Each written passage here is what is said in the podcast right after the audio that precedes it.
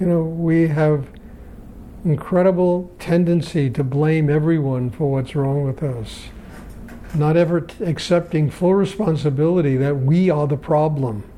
And it's wonderful to accept that responsibility, because then you're not going to complain about anyone or anything. We are the problem.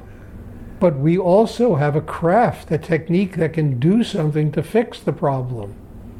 That's the miracle of Rudy's work. There's really a way of fixing the problem.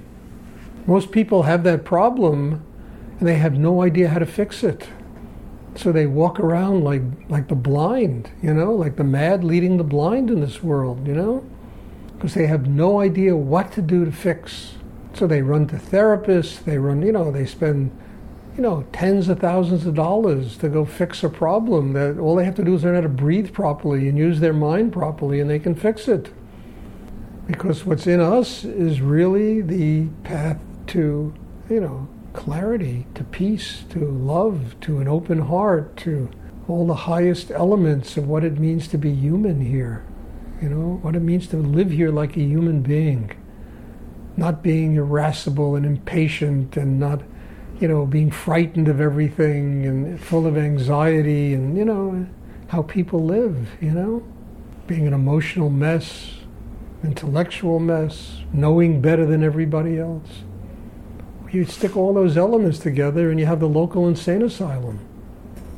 You know, and all I say is that breathe properly, use your mind properly, get balance inside, learn to open the chakra system, and suddenly all of that clears up, just clears up. And we can begin to see inside ourselves. The reason that people can't see inside themselves is there's such a muddle there. It's like being there, just everything is total chaos. You got to clean up the mess. If you clean up the mess, then you can really see what is going on inside yourself. And then you don't care, because you don't want to know yourself. You want to really ultimately want to know God. You want to be, not even know God, you want to be one with God, not know yourself. Know thyself. It's bullshit, you know. You never know yourself. But you can surrender yourself. You can let go of yourself. And you don't have to know yourself to do this. You just have to get balanced and open the chakras, and then all of yourself goes.